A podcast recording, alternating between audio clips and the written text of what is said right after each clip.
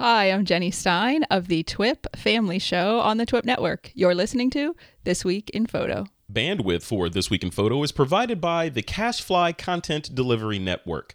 Send your web content blazingly fast with CacheFly. And now, pay as you go. Start with 2 terabytes free by going to cachefly.com and use the promo code TWIP. This episode of TWIP is brought to you by FreshBooks.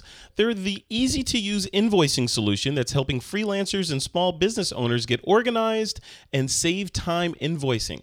You can try FreshBooks for free. Just go to freshbooks.com/TWIP and enter TWIP in the How Did You Hear About Us section when signing up. The Out of Chicago Photography Conference is taking its show on the road for the Out of New York Photography Conference. It's going to be held October 14th through 15th. Join myself, Rick Salmon, Brian Peterson, Lindsay Adler, Valerie Jardin, Steve Simon, RC Concepcion, and the rest of the lineup for an amazing hands-on photography experience in the heart of beautiful New York City. Use the code TWIP100 for $100 off the $349 registration fee before April. Just go to outofnewyork.com for more information, and see you in New York City.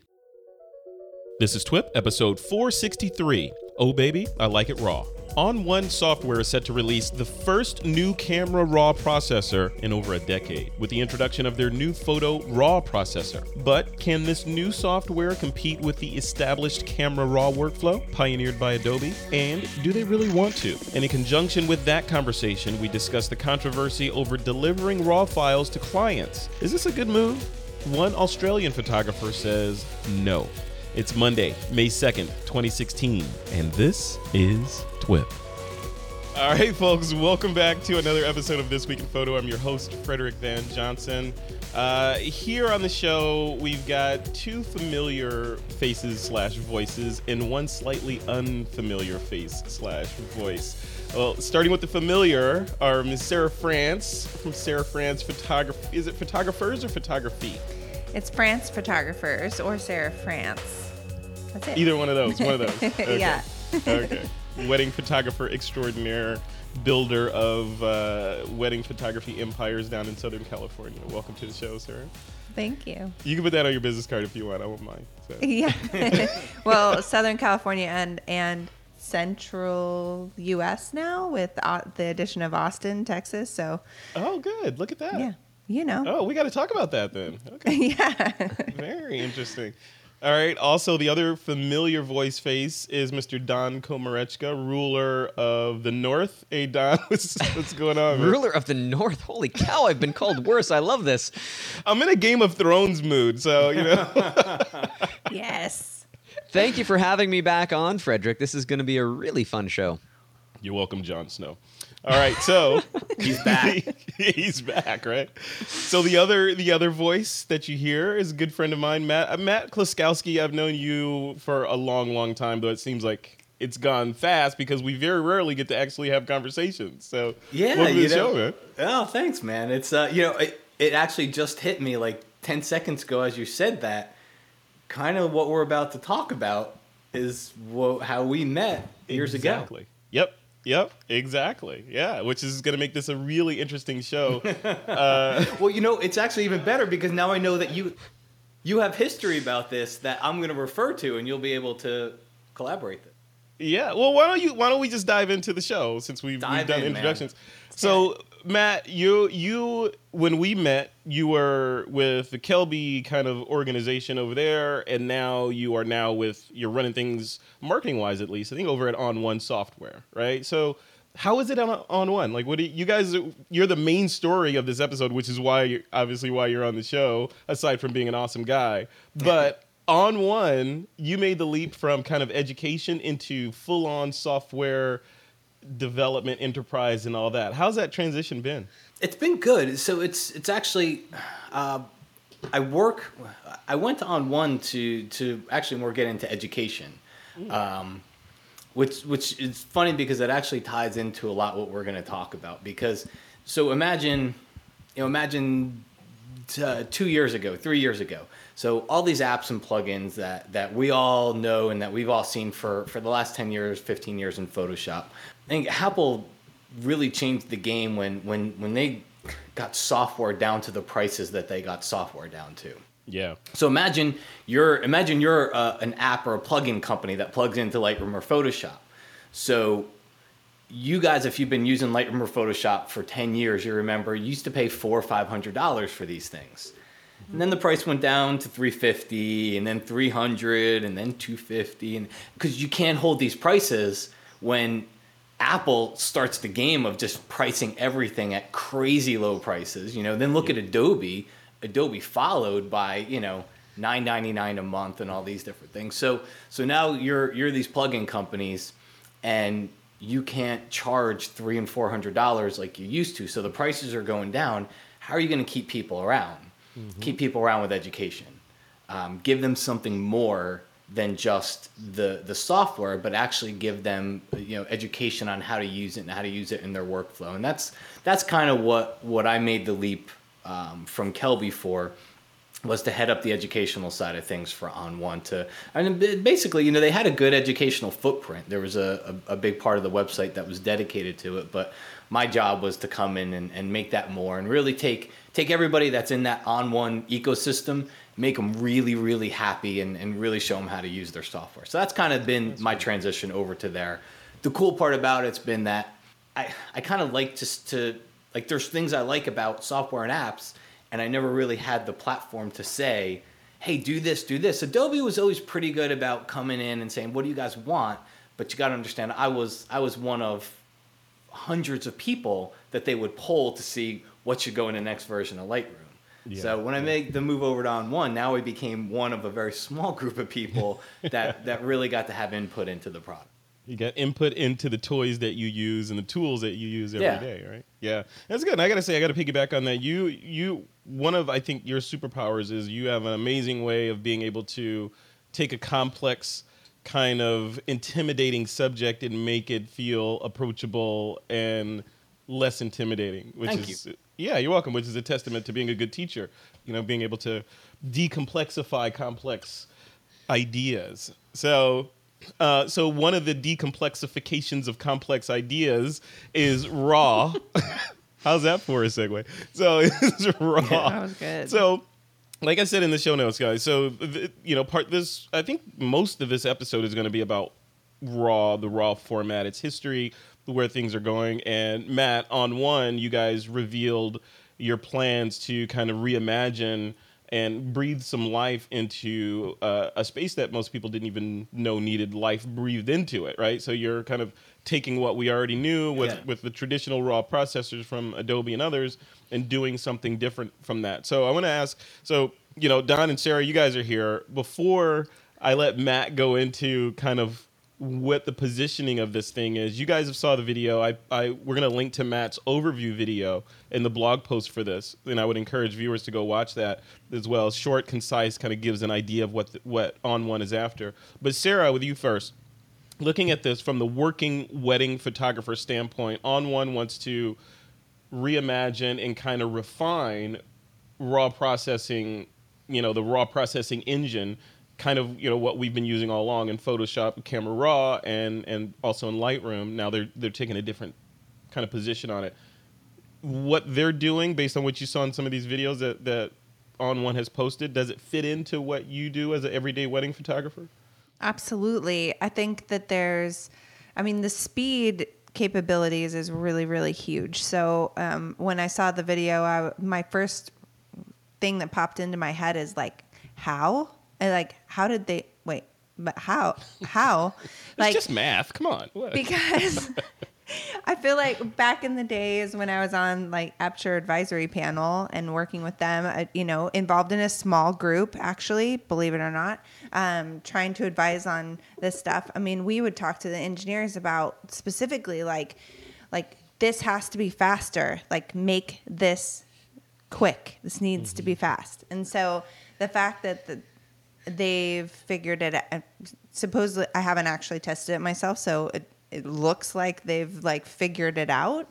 It's really, to me, just makes me wonder, like, yep, how'd you do that? Like, is that really? Does that really work the way that it looks like? Really smart people. You put the horsepower on that graphics card inside the computer. I know. See, I mean, right? and that's a big part of it. I know. Like, I mean, I don't want to ruin your questions, but I mean, one of the questions was what does state of the art mean? Yes. But that's a big part of it is where. Look at where a lot of the raw editors were built. I mean, they were built 10 plus years ago, mm-hmm. and processing power was very, very different then. So this one is built from the ground up. No existing code from the ground up to take advantage of today's computer. And that's what I want to talk about. That is because that's a double-edged sword. And I want to, as you know from the notes, I want to dive into that a little bit. Don Komarechka, you are one of those people that. You get into dialogues with Adobe engineers and product management people asking for little nuances at a sub-pixel level, right? So you're perfect. Oh my gosh. You're perfect for this show. You saw this. What did this get you excited when you saw? You know what? I almost want to stand up and just applaud you for this whole project and everything that you're doing with it. But that does not come without questions. And so those questions they're really interesting to me because I'm the tech. I'm the geek of the panel, so please bear with me when I ask. And just so you know, I'm not. So I can't promise if they're techie, I can't promise answer. Natalie resolves down to the pixel level, not sub pixel. One of the things I love ON1 Software. I use their Perfect Resize quite regularly because I find that it does a better job at scaling when I'm going to be printing something big. A lot of my work that I do. Say like in the wintertime when I'm doing snowflake work or whatever, it's very mathematical, it's very geometrical, and ON1 Software works so wonderfully. And it does it very fast compared to other software. If I look at my processor usage, Perfect Resize, as an example, uses every ounce of power my computer has to make it happen. Like it just, it's what I call, and I don't know if it's an actual term, but I say it's N-core optimized. My computer has 24 cores and 48 threads, and Perfect Resize as an ON1 product just takes everything you throw at it and just crunches numbers. And I love that. Does this raw processor do that? So, I think so. I know. That's a great question. I know most of Frederick kind of said it before, but I know a lot of the work has been put to the graphics card. Right. Mm-hmm. And when I'm in meetings, I hear terms like shaders. And all that stuff, so I don't know if that means anything to you. No, it does. It does. And so that's going to be graphics cards. And the graphics processors are really where the big muscle is going to be pushed in the next little while. Because you can buy a better graphics card as an upgrade to any computer. And if that is a viable sort of upgrade path to a professional, say I'm a PC user, so I can just plop in a new graphics card, and then everything is better. And so if that's the case, then that's almost equal to that. And I guess that's where some of the speed is coming from. So Matt, just to dive in here, I want to piggyback on that. So the speed piece of it, and let's just take that. So we brought that up, the idea of the biggest piece that is exciting, at least the people on this panel, myself included, are the speed increases which seem magical, right? So to be able to take a giant, I think in your example video, you had like a 40-something, it was an A7R2 file, so yeah, a huge A7R2 file, dropped it in there and it instantly displayed no kind of blocking up or resing up. So that was really exciting. So, based on the literature that I read about this release, it's offloading a lot of the heavy lifting to the graphics coprocessor that most modern computers have. However, my question goes to number one on my talking points here, ON1 engineers versus Adobe engineers. So on the one hand, and maybe it's not a versus, that's being, inflammatory. But on the one hand, you have decades of experience, right? These guys have been polishing pixels since there was a pixel, right? So they know their way around this stuff.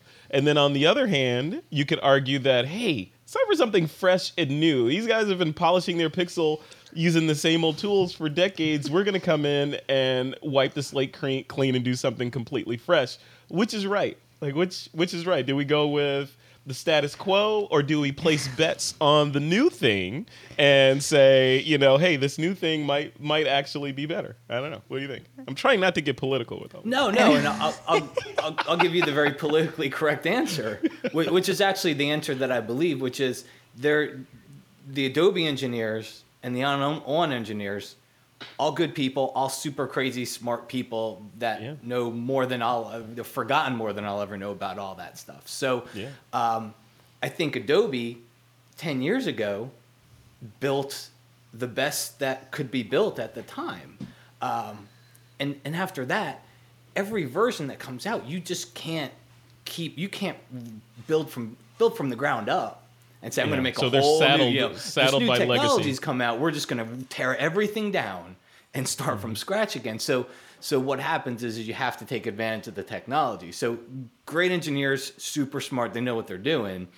But I do think years and years and years of development on top of each other give you a different perspective on things than, say, ON1. Again, equally as talented. I mean, I love the guys. So, they're super talented. Sure. Equally as talented people.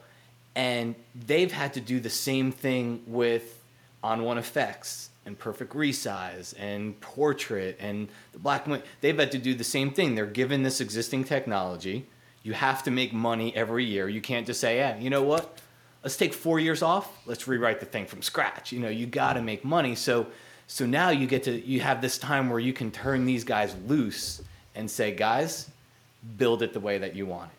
Yeah, get the right people in place. You know, the people that we have in place to do that, they've been doing this stuff for 10 plus years too. So they've gone down all the paths, they've experimented with all the paths, and they're able to come in with all of that knowledge and say, all right, that works, that doesn't work, and they speed up that whole time of creating this because they've had all this time to, like, they're salivating to do it, right? You know, if I just had the keys, I would do this. So, Sarah, I want to have you. I want to make a statement. I want to have you chime in on this piece. So, with that, we've got.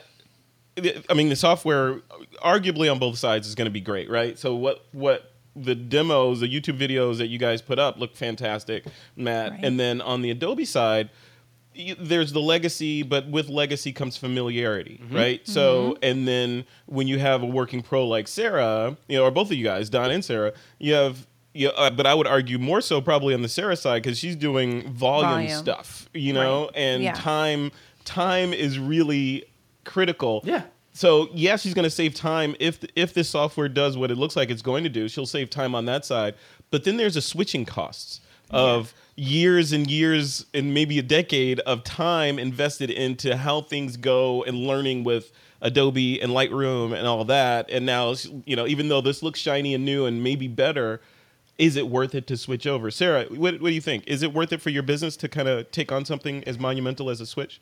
Well, when we look into something like this, I always take on the responsibility of testing it myself to kind of see if it is worth it, because I'm not going to, train everybody on it, switch over everything, and then be like 2 weeks later, oh, wow, well, this really isn't saving us any time. So I always go through kind of like a testing process and say, okay, this is what we're going to do. We're going to see how much quicker it could be. Is it going to be worth it to make the switch, especially during a time like this, because we're in the beginning of wedding season. It's already started. So making a switch is even harder sometimes because we've just got so much going on. So we're already just trying to kind of keep our heads above water.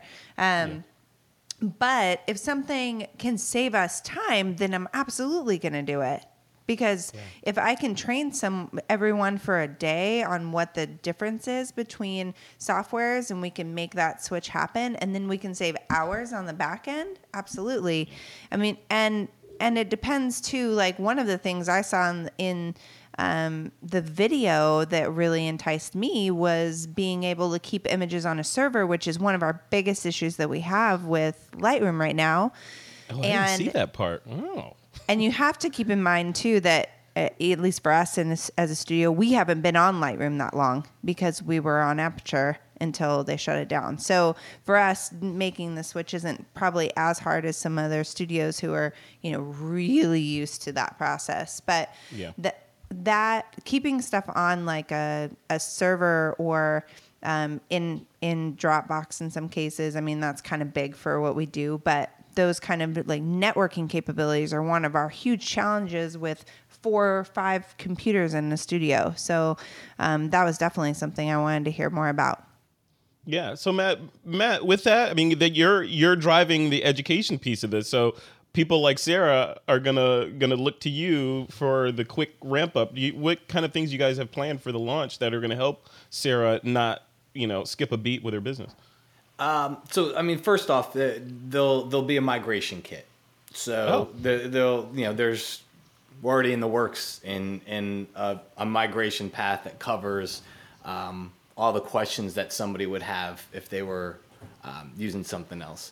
But to kind of go back to some of the things you were saying before, you get familiar with your current workflow and everything. Right. I'm unfortunately, I think I'm going to take some of the salaciousness out of this and saying. Oh.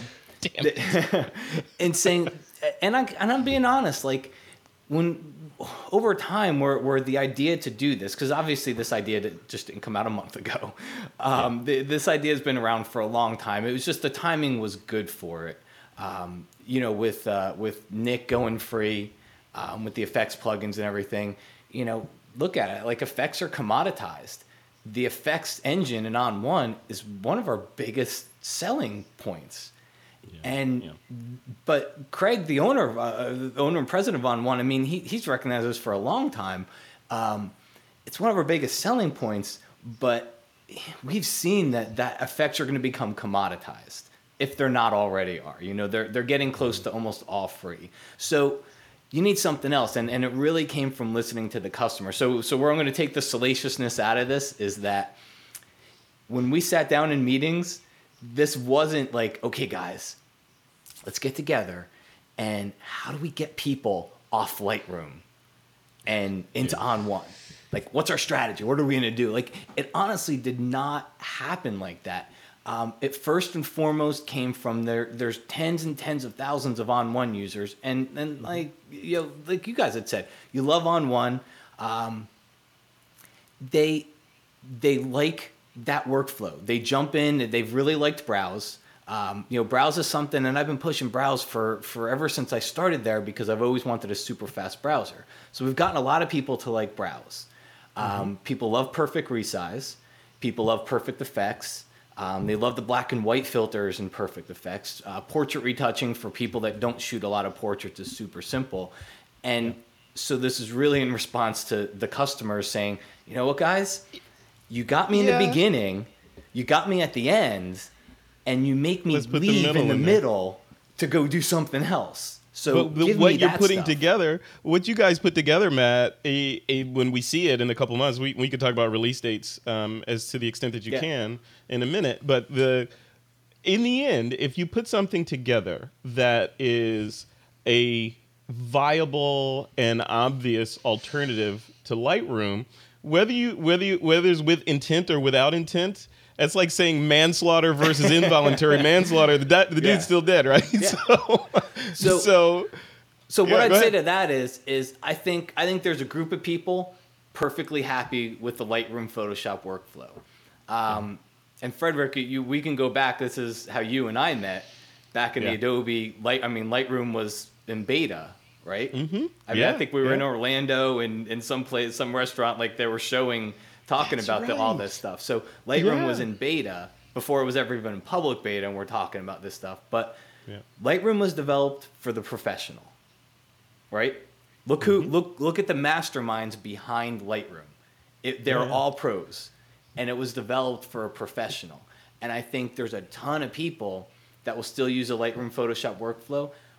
But I do think there's people that maybe don't want the free OS photo app on their OS that comes with their OS, but they might not be at the Lightroom Photoshop place, and they want something in between. They want the simplicity. So like an advanced amateur target, you mean? Amateur, hobbyist, extreme hobbyist.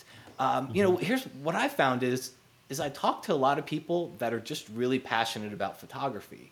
and they might not be a professional photographer that shoots thousands of images every week, but they want their workflow to be professional and they want their results to be professional. And there is a buy-in to Lightroom. There's a catalog, there's an organizing system that mm-hmm. takes time to understand. I've taught it for many, many years, and I use it, but there are times where I get a folder of photos on my computer and I just want to browse through them. And so right now what I have to do is I go into browse because I don't want to catalog it and I don't want to import it and do all this stuff because they're not photos that I really care to archive and do stuff with. So right now what I have to do is open it up and browse. I can browse through super fast. It's like Photo Mechanic, right? And then now I got to drag it over into Photoshop and I got to open up Camera Raw, which is really a single image editor. It's not a bulk image editor. And do my raw editing and then open it in Photoshop and then go filter effects and open it in effects and apply my black and whites and all that stuff and then come back. So there's a broken workflow there for somebody that just wants to browse photos. Yeah. So you guys are you're gonna short circuit that and allow people to just like become kind of like an operating system for photos instead of a one-off surgical tool per se. That's what I'm pushing for is give me a super, super fast way to just browse photos. I don't want to catalog. I don't want to do anything. And then give me a lightning fast raw processor that works excellent on my raw photos and doesn't have any lag. Like at its core, that's what I want. That's something that gets me to switch from Lightroom Photoshop to using this all the time.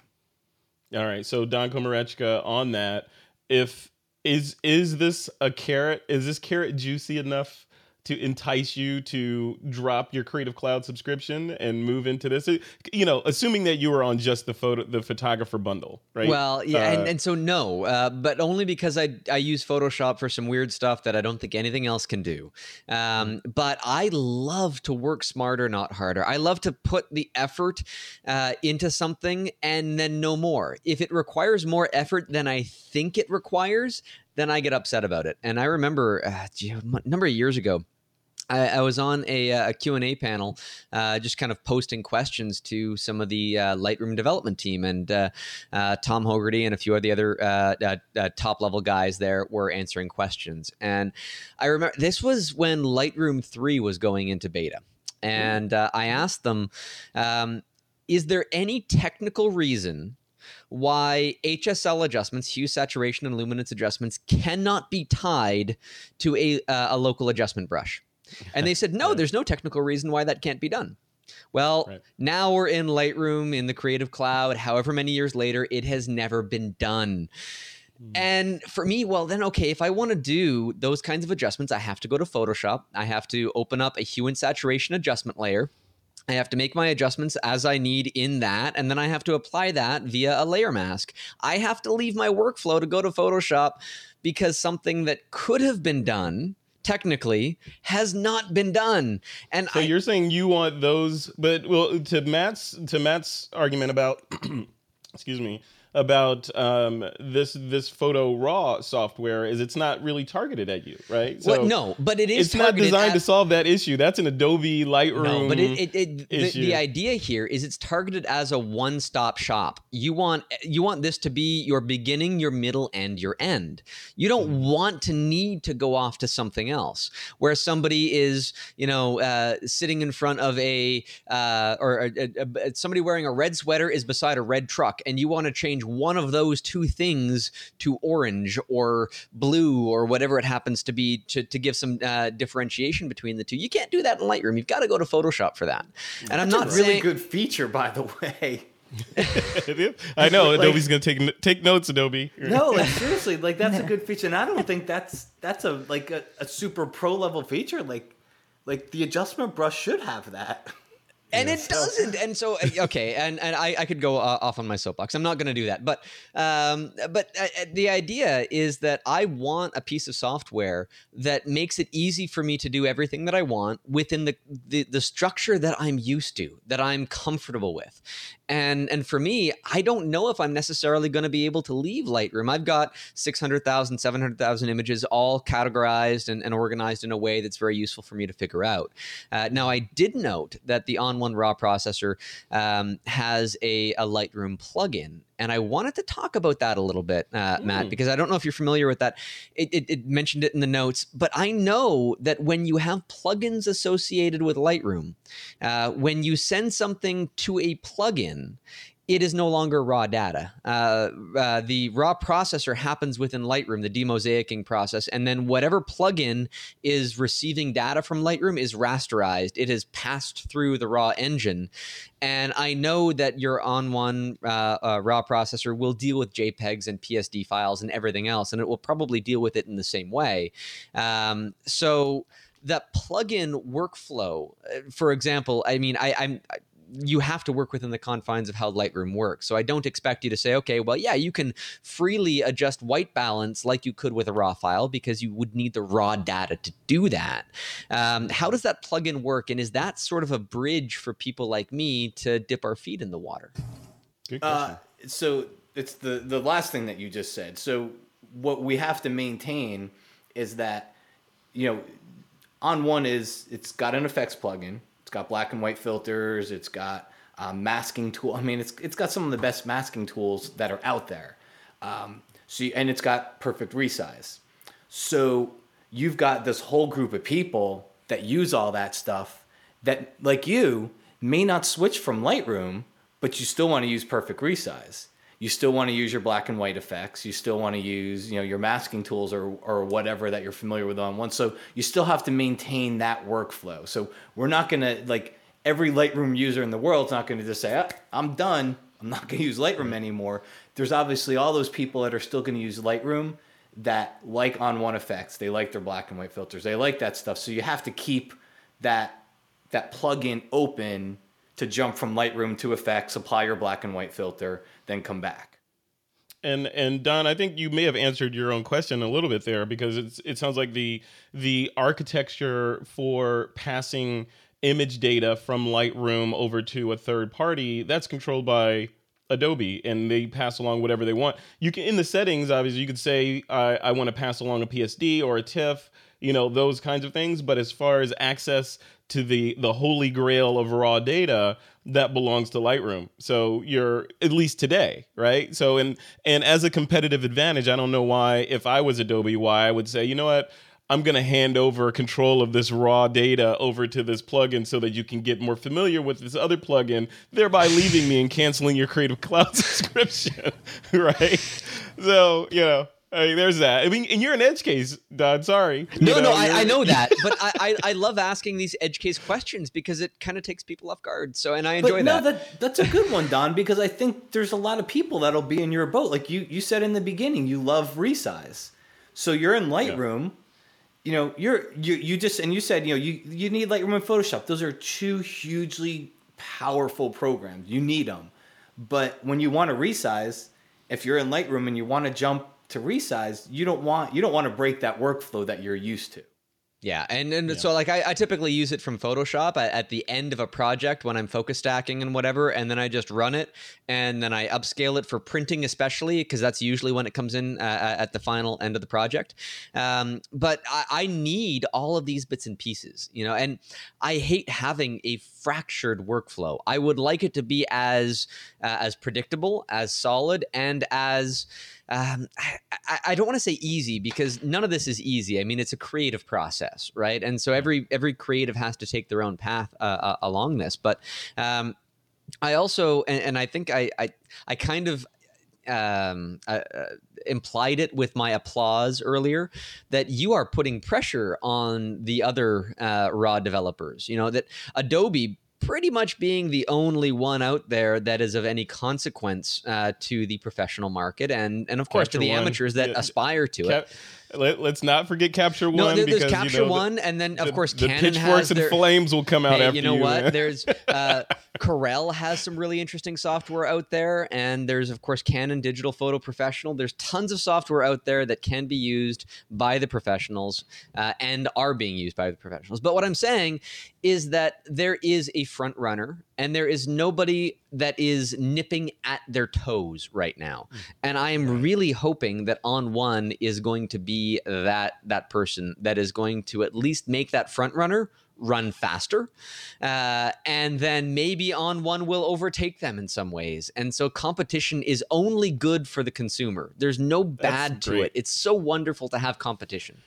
I feel like I may have set you up, because I feel like that is the perfect segue into my next line of questioning that I'm going to throw at you, Sarah. So, Matt, and this is almost like a focus group that you get. Pretend you're behind a one-way mirror, right? So Sarah, armchair quarterbacking. Adobe has sat on the throne, and Matt and I have tight ties to Adobe. We're photographers. It's like part of our DNA. It's like Fixer in your blood, right? So, the Adobe has sat on the throne for quite a while, and in many ways they have created and defined the digital imaging market and are in a lot of ways single-handedly responsible, albeit notwithstanding the talent it takes to use the software, but for most of the creative works on earth today, by a large margin, can be tied in some way back to Adobe software. That said, is it time for a challenger? Because that's how the world goes around, right? You have someone sitting on the throne, whether it's Caesar or whoever, and boom, something happens, and they get Augustused, and they're down, and now the new guy's in there. So what is it time for ON1 or its ilk? There's good use of the word ilk, by the way. Ilk. There's always, it's always time for a challenger. There's absolutely, everyone wins when there's good competition. So I think that is a really, really great thing. And I think it's really interesting, Matt, that you guys are targeting the, I guess, prosumer or professional amateur. I'm not sure exactly who you guys are specifically targeting, or if you have a specific target market, but that's kind of like what it sounded like. But I think that I'm curious, like when you say that, if you feel like there's still areas that the professional is going to need Lightroom for, or areas that you guys aren't able to fill yet in taking on Lightroom as a challenger of, hey, I'm not going to use Lightroom anymore. I'm going to use your software. So I'm curious to know kind of like how you feel about that, so that I know what challenges you think photographers are going to have in gaps in what they might be used to.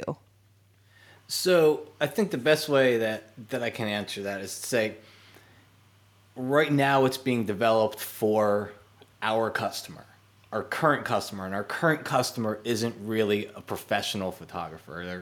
They're in that prosumer, advanced hobbyist. Again, they're not shooting every day as their job, but they still want a workflow, and they want apps that they can treat that way. They still take it very seriously, and they like it a lot, So that's the customer. It's being developed for them. And then what I think will happen is version 1's going to come out. And you know what, Sarah, maybe you get a hold of it and you're like, you know what, this does most of what I want to do. It's not going to be for everybody, but you'll get a hold of it and you'll be like, you know what, I can look through my photos super fast. I can do my edits super fast. It's going to have non-destructive effects in there, which is the first that I know of in the world, like raw non-destructive effects.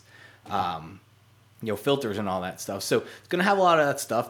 Maybe you'll love it. And then what's going to happen is if we do our job as ON1, our ears to the ground, we listen to you and you say, you know what, guys, this is great, but I need an export plugin to a book, to a bookmaker of some sort. Who's the most popular? We send our stuff to this person all the time. I need some way to send to them right from within ON1.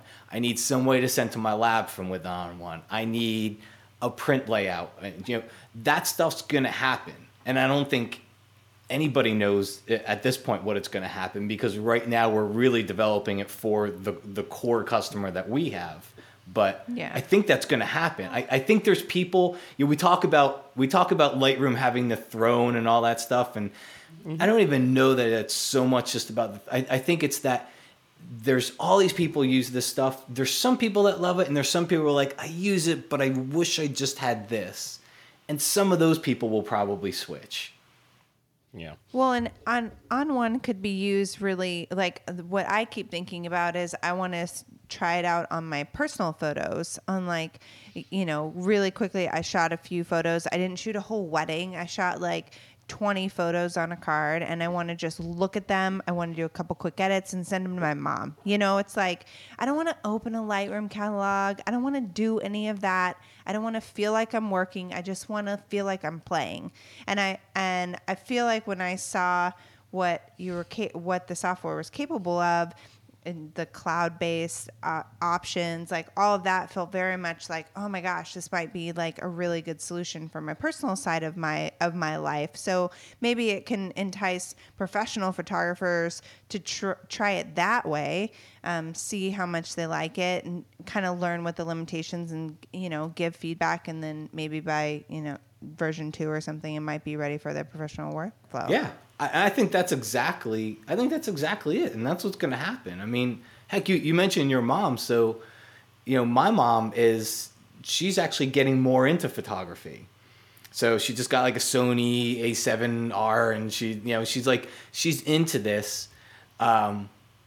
She wants a little bit more processing power than, again, just the free apps, but it's tough to teach her the Lightroom Photoshop workflow. It's just, oh yeah, it's tough to teach to her, but she wants it. She's and she's invested in it. She's invested thousands of dollars in camera equipment. She doesn't want a dumbed down product. She doesn't want something with just a couple sliders that a brightness slider that moves everything. She wants something a little bit more because she wants to feel cool about it. This is for her too. It's, look at the.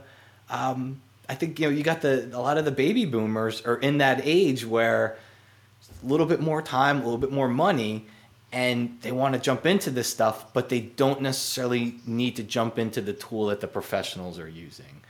So I think there's a place there too. Cataloging and all of that just is like a completely foreign language. I'm still trying to teach my parents how to download an app on their computer. I mean, literally, I went through that with them a couple days ago. So I want it to be super, super simple and super powerful. If it's simple, if it's fast, and if it's powerful, then I think it can go from just that audience that wants, well, I just want simple, but it can grow beyond there. They're not going to, the engineers behind this are obviously keeping options open that, hey, we can plug in what we need to plug in. If you need books, if you need labs, if you need these things, that's the idea is that this can grow to what it needs to. You're building the architecture. All right, guys, we're gonna take a quick break, and I want to continue this discussion because I have a couple more questions for you, Matt, since you're on the hot seat. But we're gonna take a quick break to thank our big sponsor for this episode, and that's our friends at FreshBooks.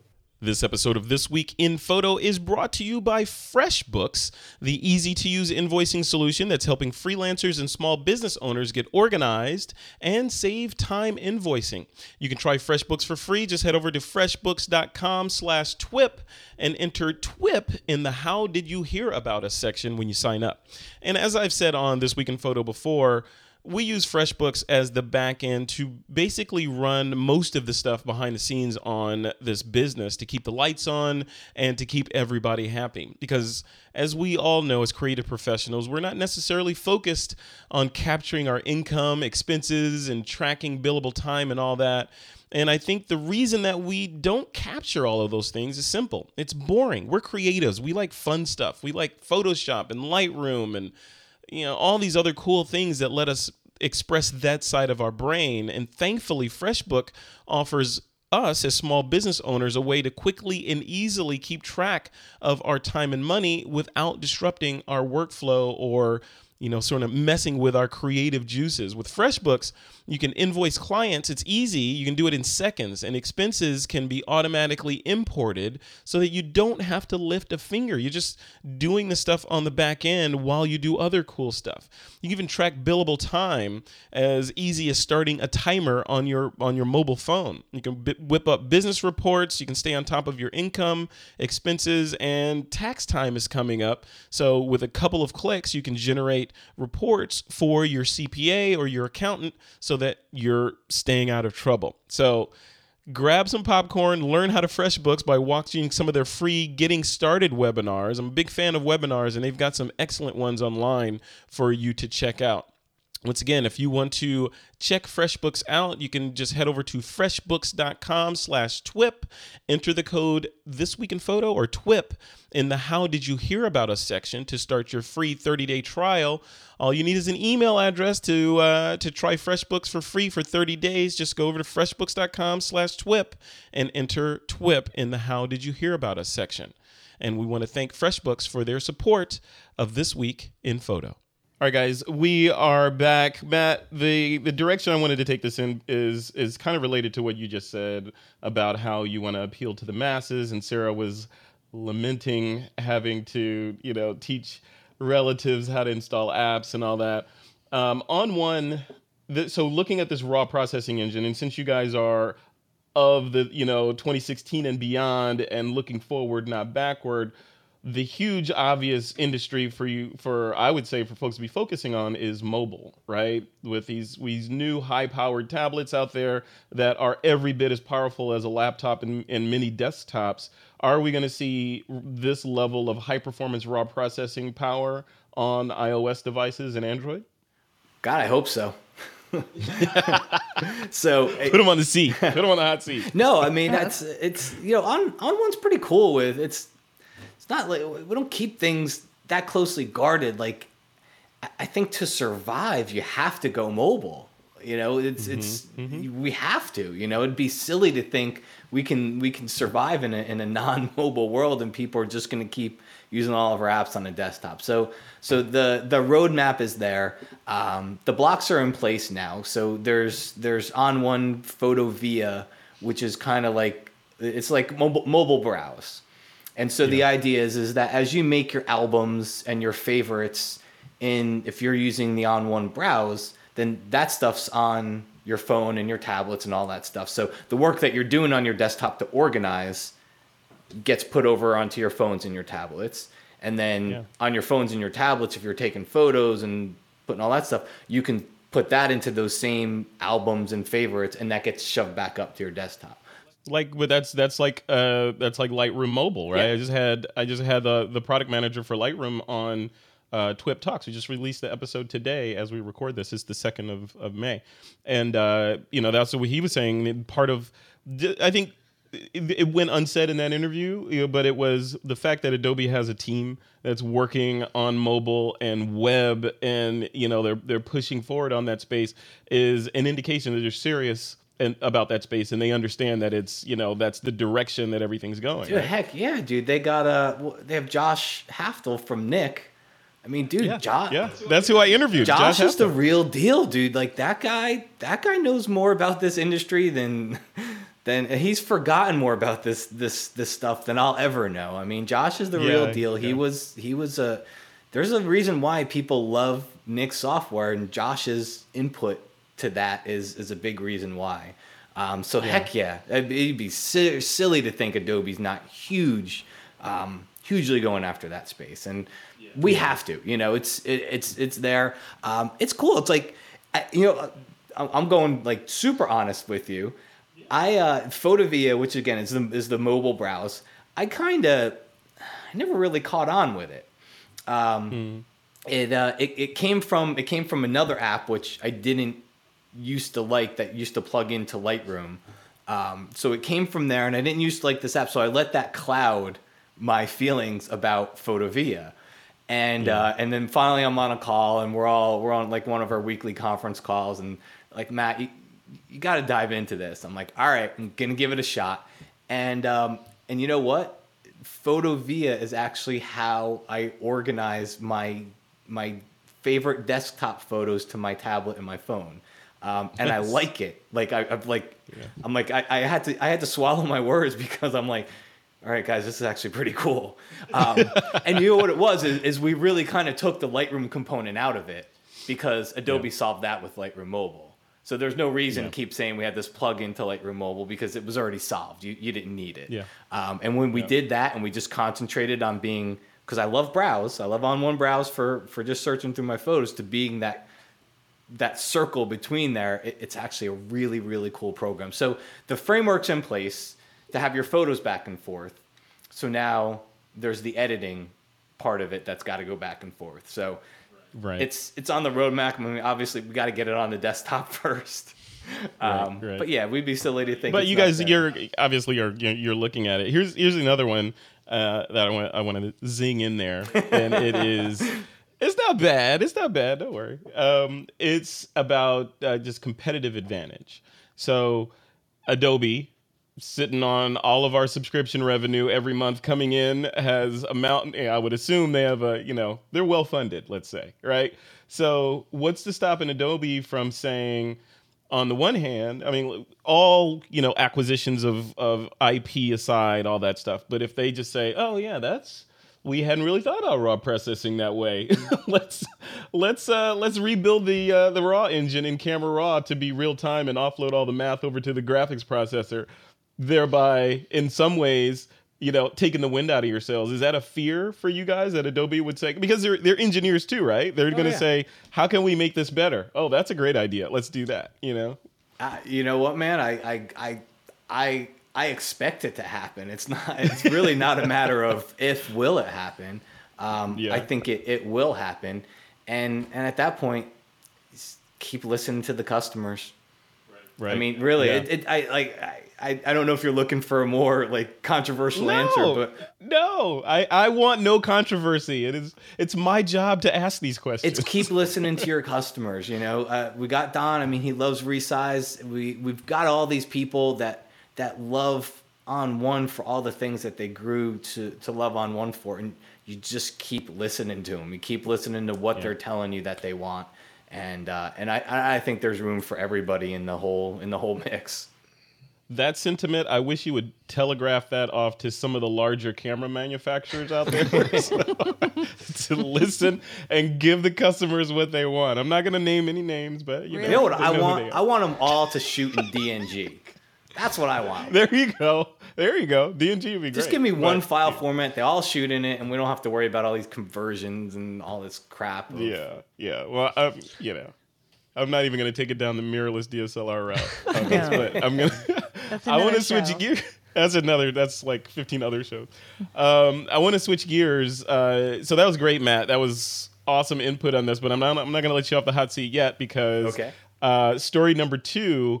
Is not about software per se, but it's about just raw files in general. Let me read this lead in. So it says, a recent opinion article by Australian photographer Daniel Cheung challenges the long-standing belief that photographers should never release raw files to their clients, and provide some reasoning as to why he believes it's okay to release raw files. So Sarah France, basically he's saying, you read the article. So, and we'll link over to the article. It came to us from Medium, but the whole idea, the ethos in the photography space has been, don't give away your negatives, because if you give that away, that leaves room for anyone to reinterpret your work however they want down the road. And it may not be what you intended. Yada, yada, yada. Plus, they won't know what to do with them anyway. Where do you... Now, this guy's saying, no, give them the raw files. What do you think? I mean, we have had clients. I have several clients who are photographers. So a lot of our photographer clients want the raw files. I totally get it. It's like having that raw image is like the highest quality version of their photo that they could store and have. Yeah. So for a lot of them, it's for archival purposes, and I totally get it. So we don't have a problem giving raw files to our clients who need them or want them. And most of the time, you know, I don't even go back to raw files after I process JPEG, so I don't expect that they will go back and go through and do the whole edit again. If they want to, by all means, go do all that work. I mean, I did it one time around. It's a lot of work, and I doubt people really want to do it. But if they want to, then I say go for it. Just don't, you know, publish it one of the analogies that was drawn in this. One of the analogies that was drawn in this was, and I've used this before too, was the idea of a cook. You know, instead of giving you their final dish, they're like, oh yeah, and here's my dish, but here are all the ingredients to make my dish with the recipe, you know, or maybe even not with the recipe, right? I would never here's everything I used to make the dish, so make and put my name on it too, by the way. I would never give away raw files without also processing JPEGs and giving them like processed images that are the delivery and final finished product. That's what we're here for and what we want to do. And I want to deliver a final product to my clients. If they then also want the raw files, and they have a, you know, good reason to want them. I mean, they can have them. In most cases, it's a case-by-case basis for us, but we don't have any reason not to give them a copy of them. It's not like in the old days when it was film, and if you gave them their film, you literally didn't have it anymore. Like, you can't just make multiple copies. It was like, here's your film. But I'll tell you, I have rolls of film still that I tried to like find clients and give them I was like, take this. I don't want it. I don't need it anymore. You know, There was a time in my career where we were trying to do that as well. But with being able to deliver raw files to clients and give that to them, it's really a matter for them, in most cases for our clients, is them just wanting to store those images and have the most amount of information for each image, because they don't know what's coming down the line. I mean, in 10 years, there could be something really amazing, but you need a raw format in order to be able to do it or add it to your photo. And that's what they want. They want that like security and confidence and ability to have that control over their images. And like, I get it. I feel like a lot of times we try to hold on to things that aren't as important as we want them to be or as we feel like they are.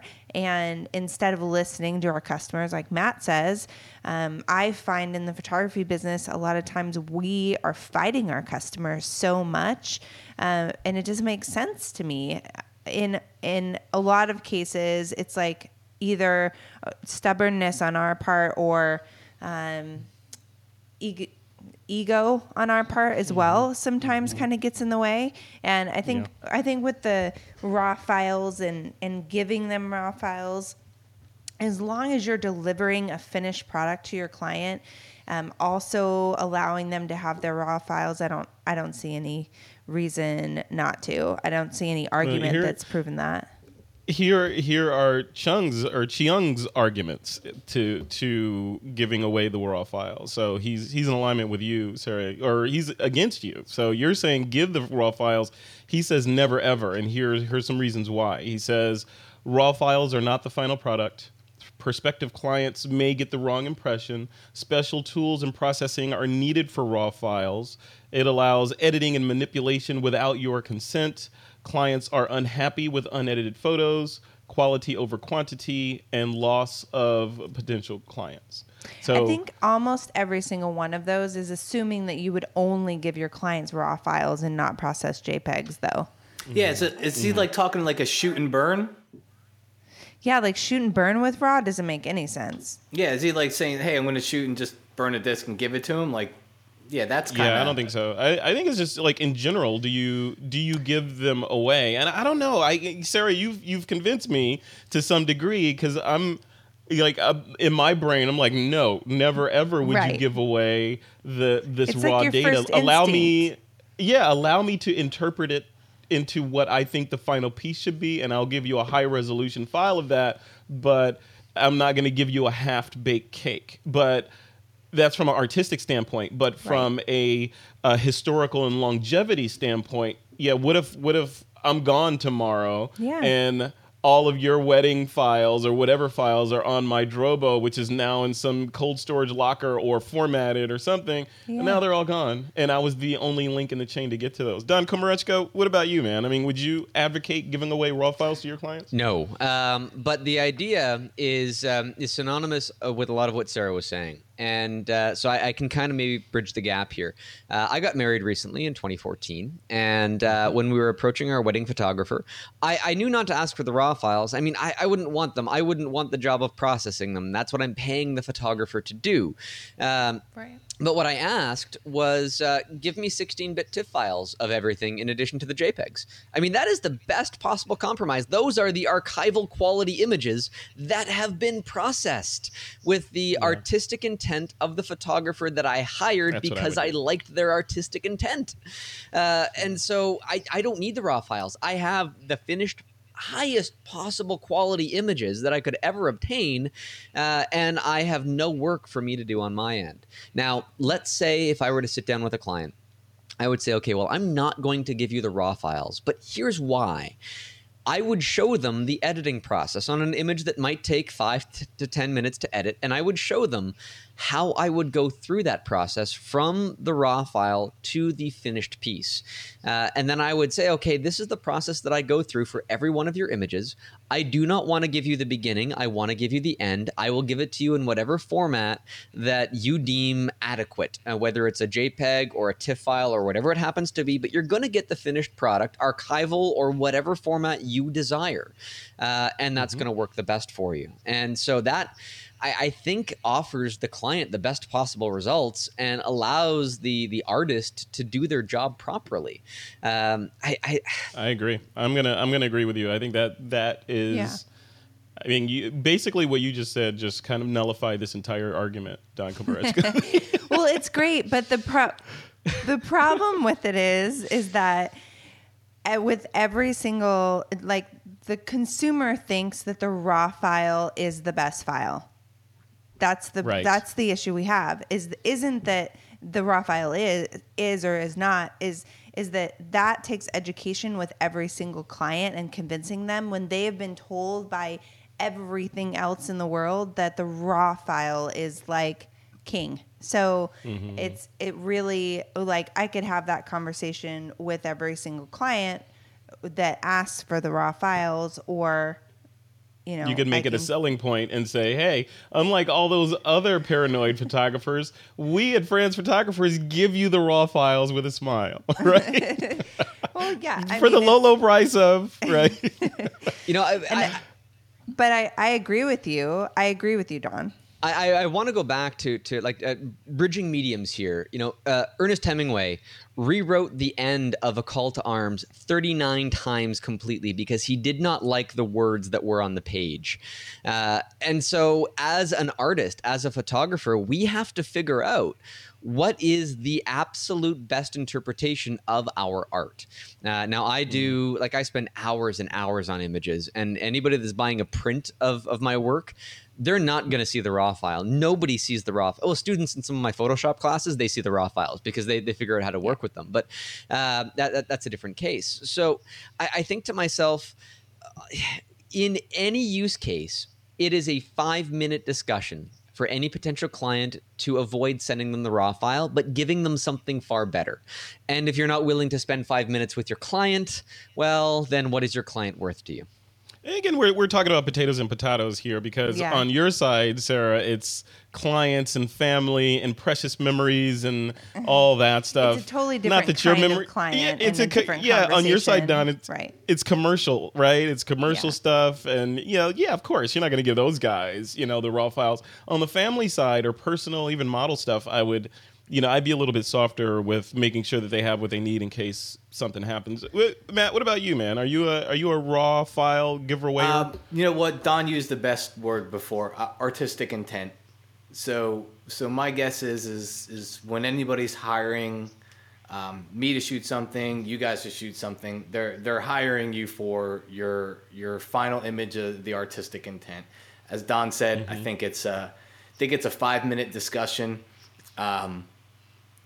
And I also think we all know that I could give somebody a high quality JPEG or a high quality TIFF And just because I intended it to look a certain way, that doesn't mean that person can't buy Photoshop and do whatever they want to it. That's true. And change my artistic. There is really no difference between giving them a RAW or giving them a JPEG in the fact that they could take that image and do whatever they want with it. So I guess have that's less where success I, the with problem a JPEG. Is that like, or where it doesn't make sense to me is that if they want the raw file and that's going to make them feel good about having their images and being able to store cater to their delusions of grandeur, exactly. Then the 5-minute conversation I have is more along the lines of like, yeah, I'll give you your raw files. This is why you'll never look at them and why you'll never use them, but you will absolutely have them. Absolutely, no problem. Love it. Yeah. Now, there is one caveat to this, is I do send raw video to clients that have commissioned me to shoot video work. I just recently did a series of video shoots for BBC Science for an upcoming nature documentary, and they get all the raw data. I do no editing because the artistic intent is not mine, it is theirs. Yeah. And so they need the raw materials. Yeah. Exactly. So you send them uncolor corrected, just straight out of camera so that there's no compression besides what the camera did to create the footage to begin with, so they get the best possible material to work with. Really good point. Really good point. All right, guys, we're going to do the picks of the week real quick here. This, Matt, for you, if you haven't heard this before, this is the segment where we give our guests, that's you guys, the chance to pick anything to recommend to the TWIP Army. All it has to do is be related to photography somehow. Matt, I'm going to let you go last. Good. So that you can so you can have time to find one. You scared me for a second. I know, you're like Matt, sweaty. You're going to go first. No, Matt's going last. Sarah, you're going first. What's your pick of the week? So we've been really, really heavy into doing album design and having a lot of conversations with our clients about not as much about raw images, but about having a finished heirloom piece for their family, for themselves, and making sure that they have an album to kind of cherish for generations to come. So a couple of the pieces of services that we've been using a lot recently have been Fundy. They just did a new release. I think we talked about it on the wedding show that I was on, the wedding twip, I think is what you guys call it. Yeah, twip close weddings. Enough. Twip weddings. Twip weddings. I was there. And Fundy software is amazing, but they've just done a really great job at making it really simple and easy for us to get the designs that we want for our clients. So we've been doing a lot of pre-design, sending clients pre-design so that they can get a visual on it and feel like the end result's going to be a lot easier. And it's just phenomenal. Like, I'm really impressed with what they've been able to do.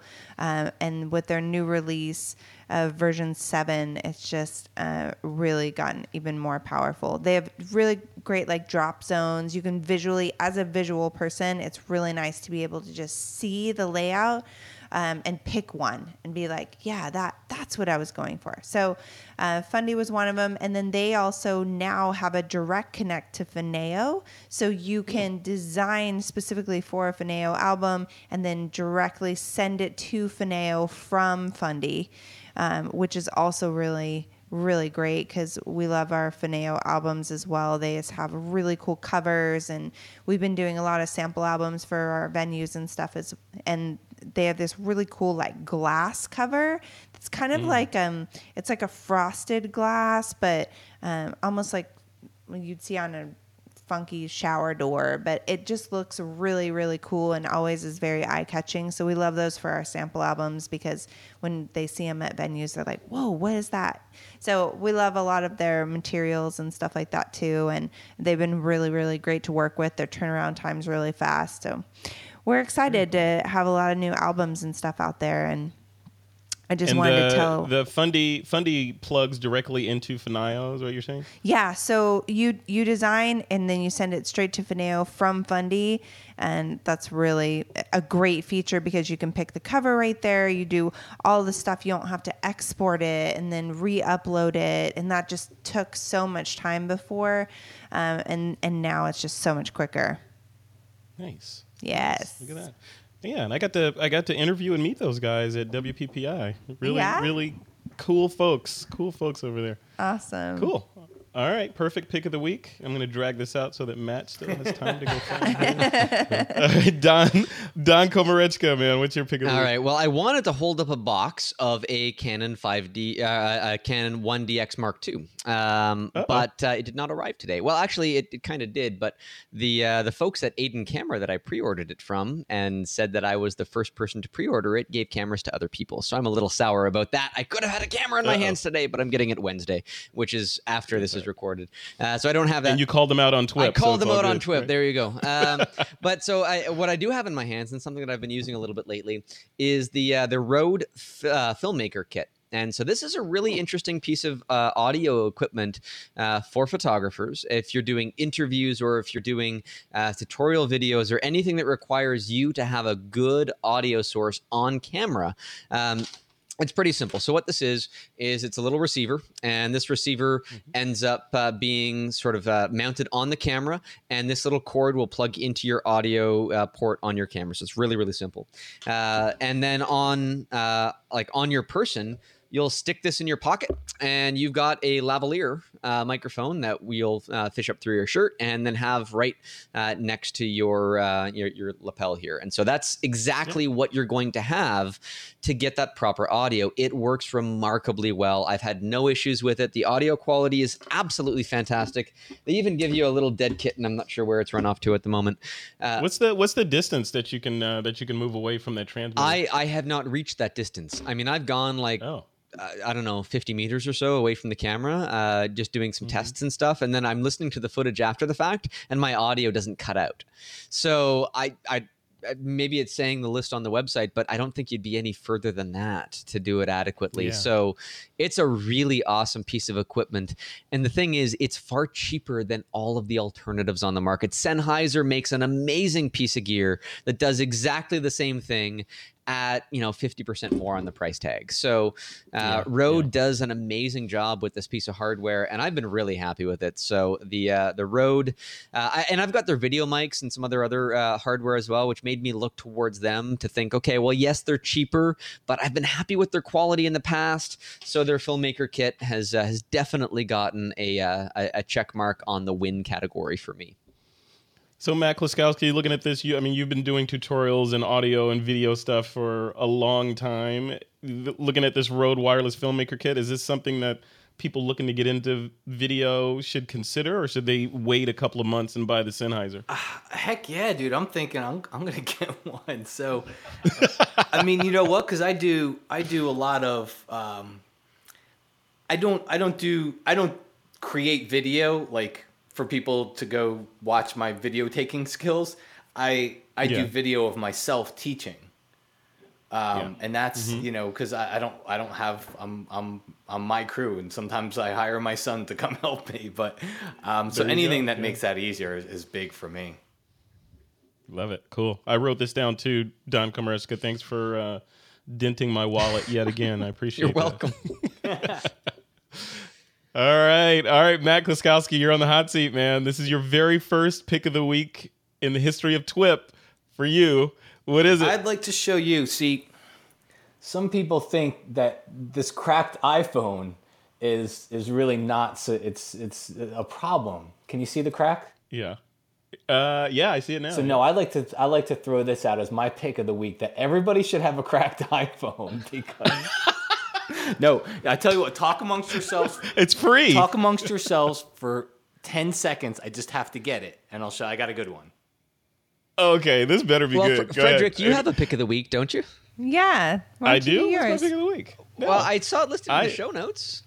Yeah. Oh, yeah, I did write it in there, didn't I? Okay, so while Matt is... No, he's back now. I'll do mine after he's back. Look at that. Mine is actually pretty good, too. So, this better be good, right, Matt. So, I'm a landscape photographer, mostly. I am a long...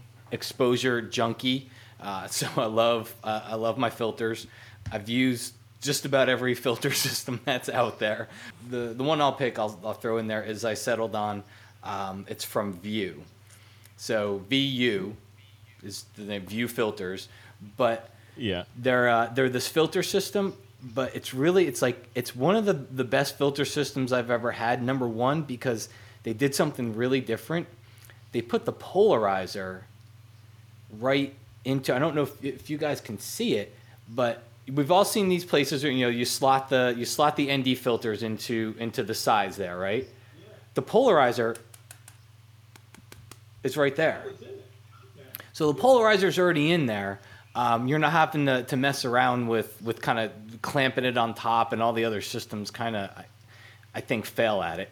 But it's just, it's super easy. It's a circular polarizer. You probably can't see. There's little ridges that you turn. Yeah.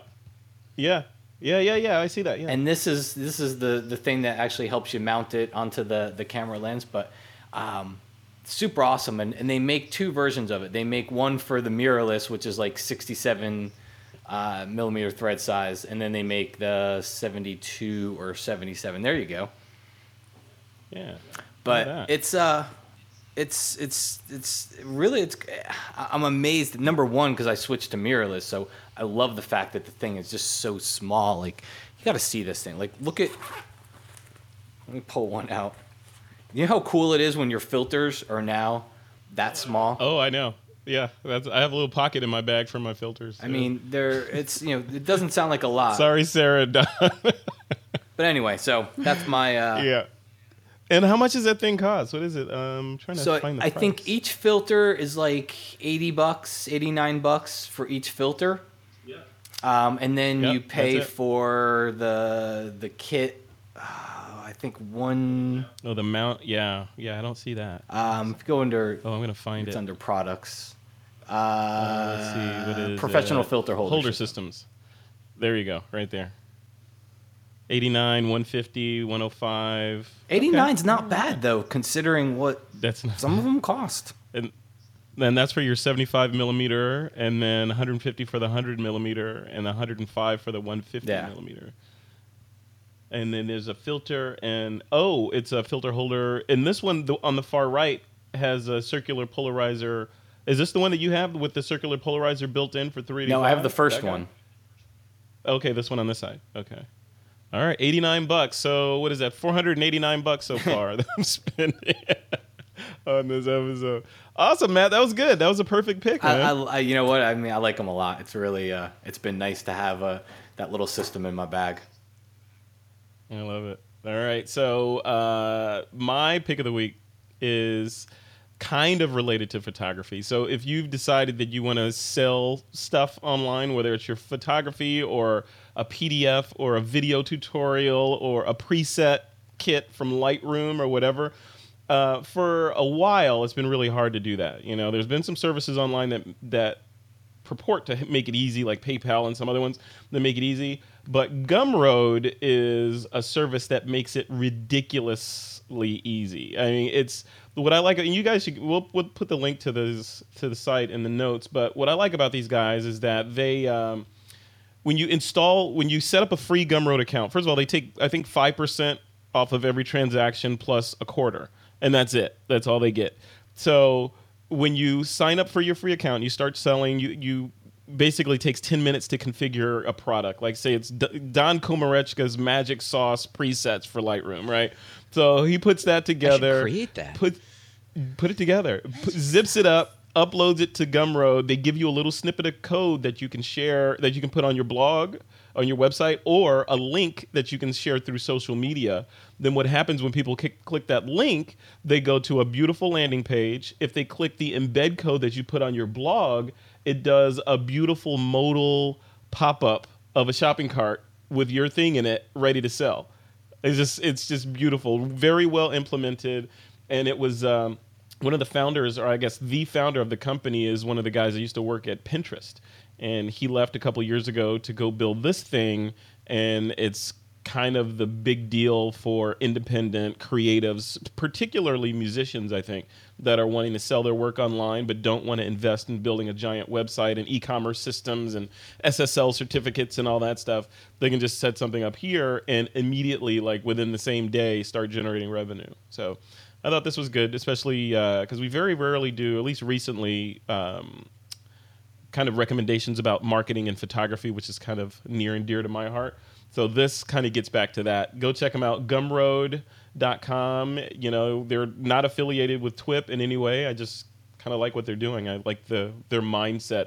They're kind of like Matt's mindset for On1. They listen to what the customers want and then they build it.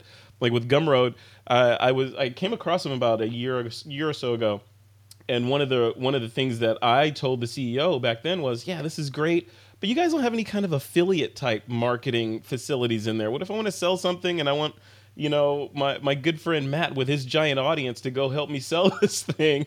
You know, they didn't have that facility built in. Now they've thought about it and they built it in, which is kind of cool. Yeah.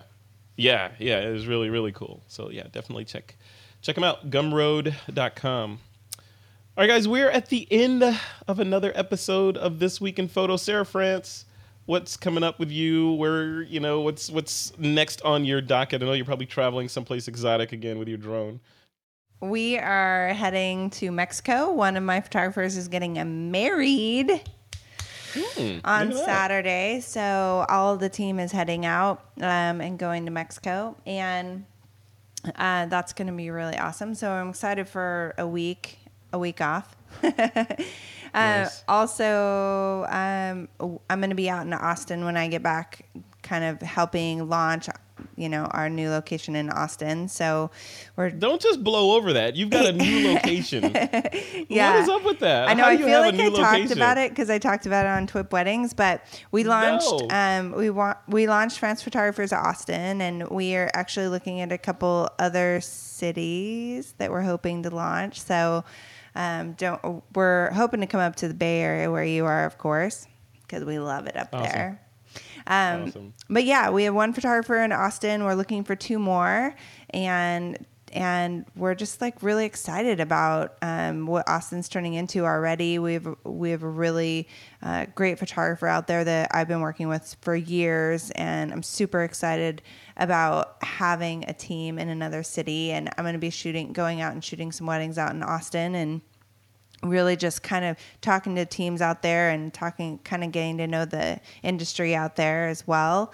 And we're just excited, kind of putting the feelers out. We are looking for people to join the team, other amazing photographers. We're not looking for photographers who just want to shoot and that's it. Like we want other entrepreneurs, because that's who we are.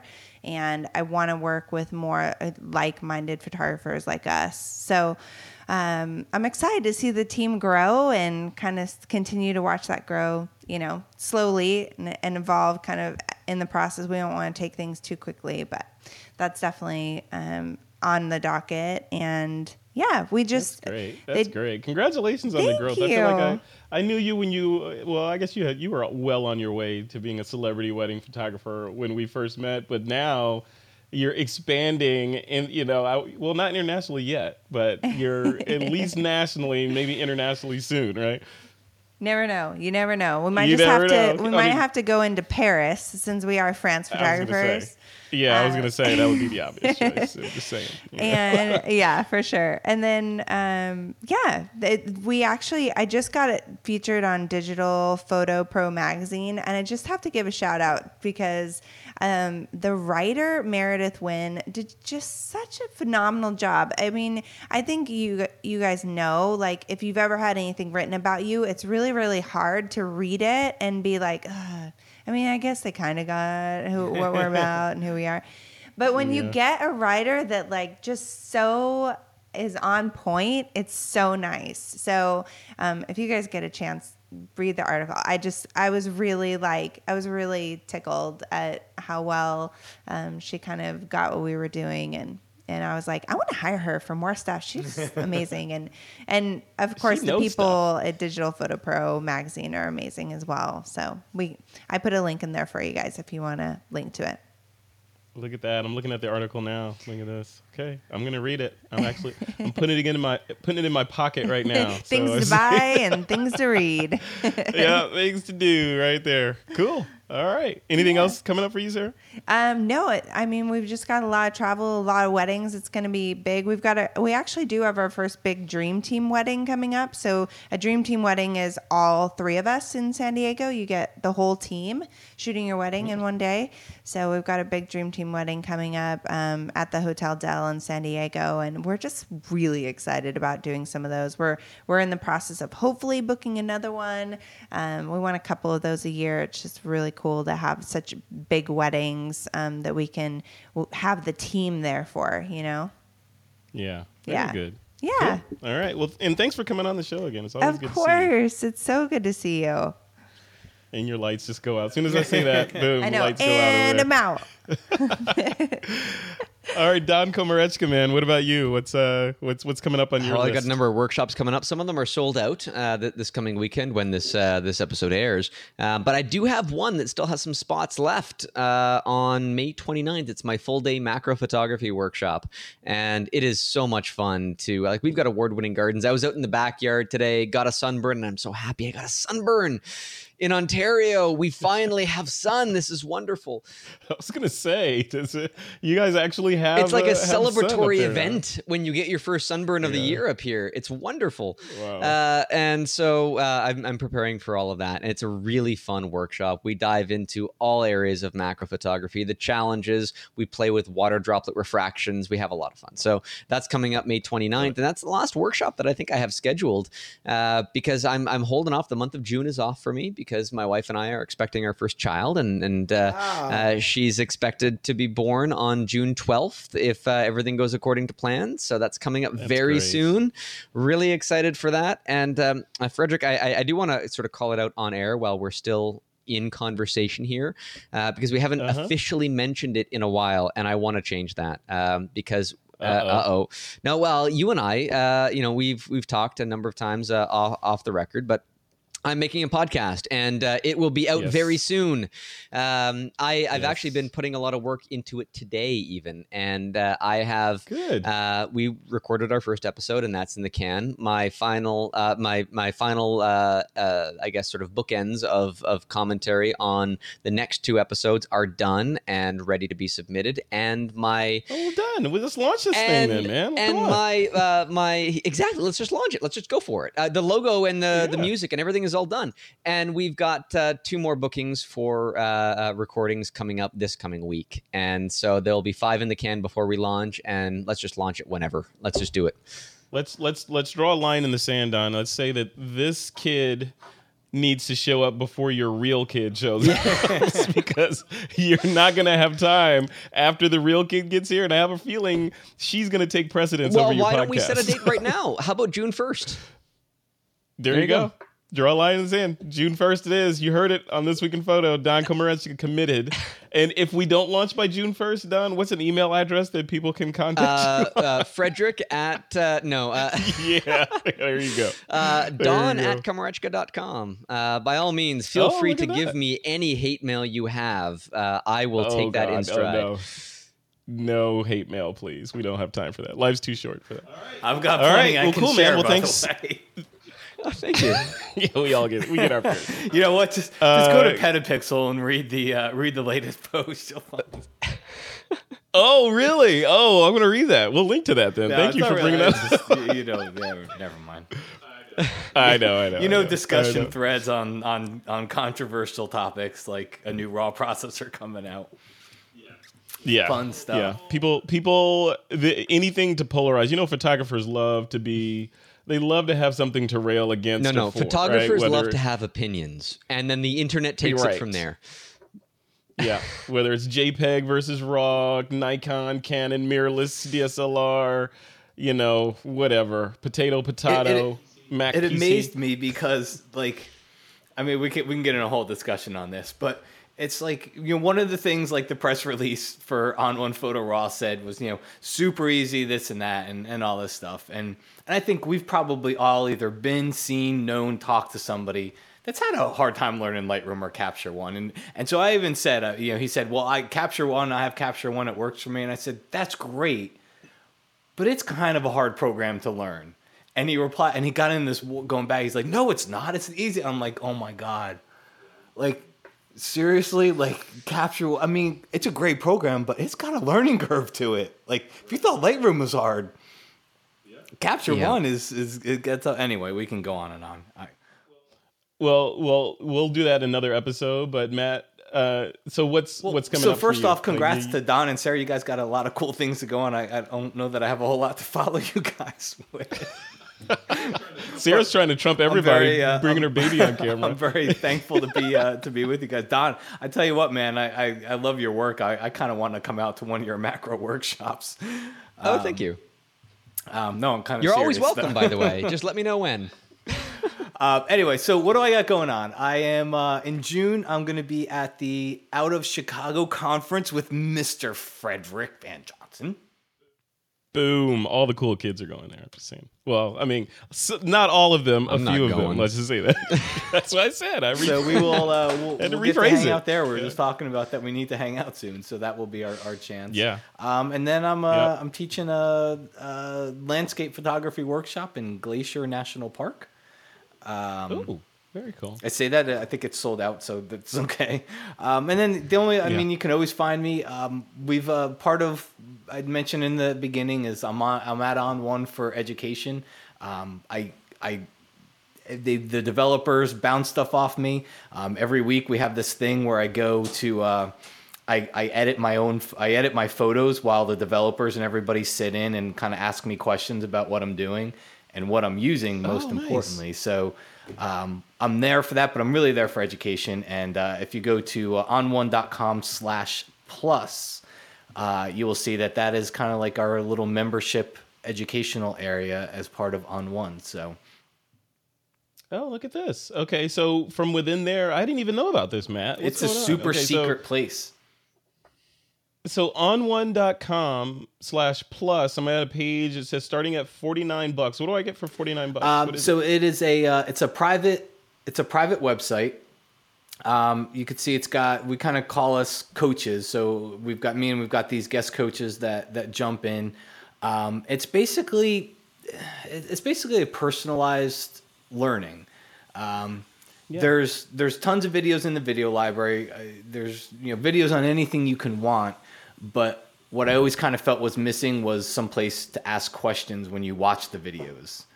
And so that's really what we wanted to create here, was just more of a community and a coaching place where people watch videos and then they come ask questions. So I'm on there every day. That is really the bulk of my job is I get to play and interact with Plus members. And it's a lot of fun. It has being that close to the people that my videos go to and being able to talk to them, I have to say in over 10 years of education has been the most educational experience for me, because it's changed the way that I teach, because it's when you actually really get to talk to everybody about it.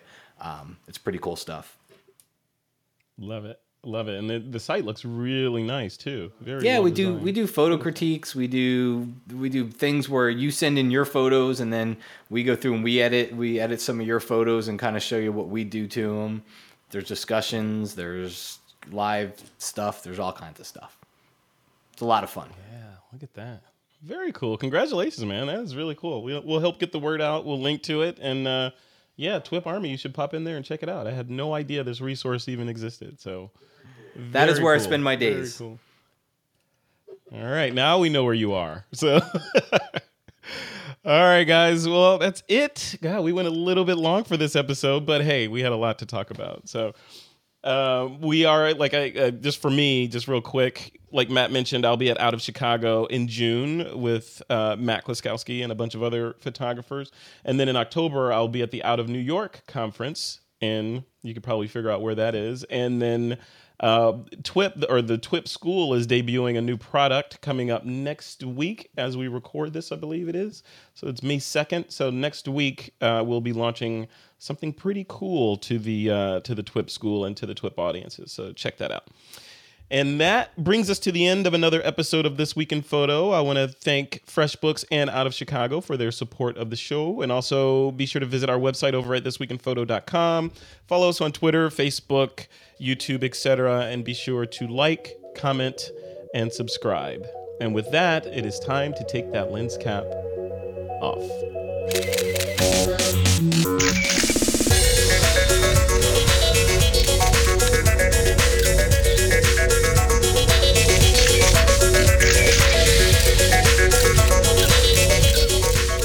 This Week in Photo is a PixelCore.tv production, produced by Suzanne Llewellyn, with technical producers John Riley and Alutha Jamakar.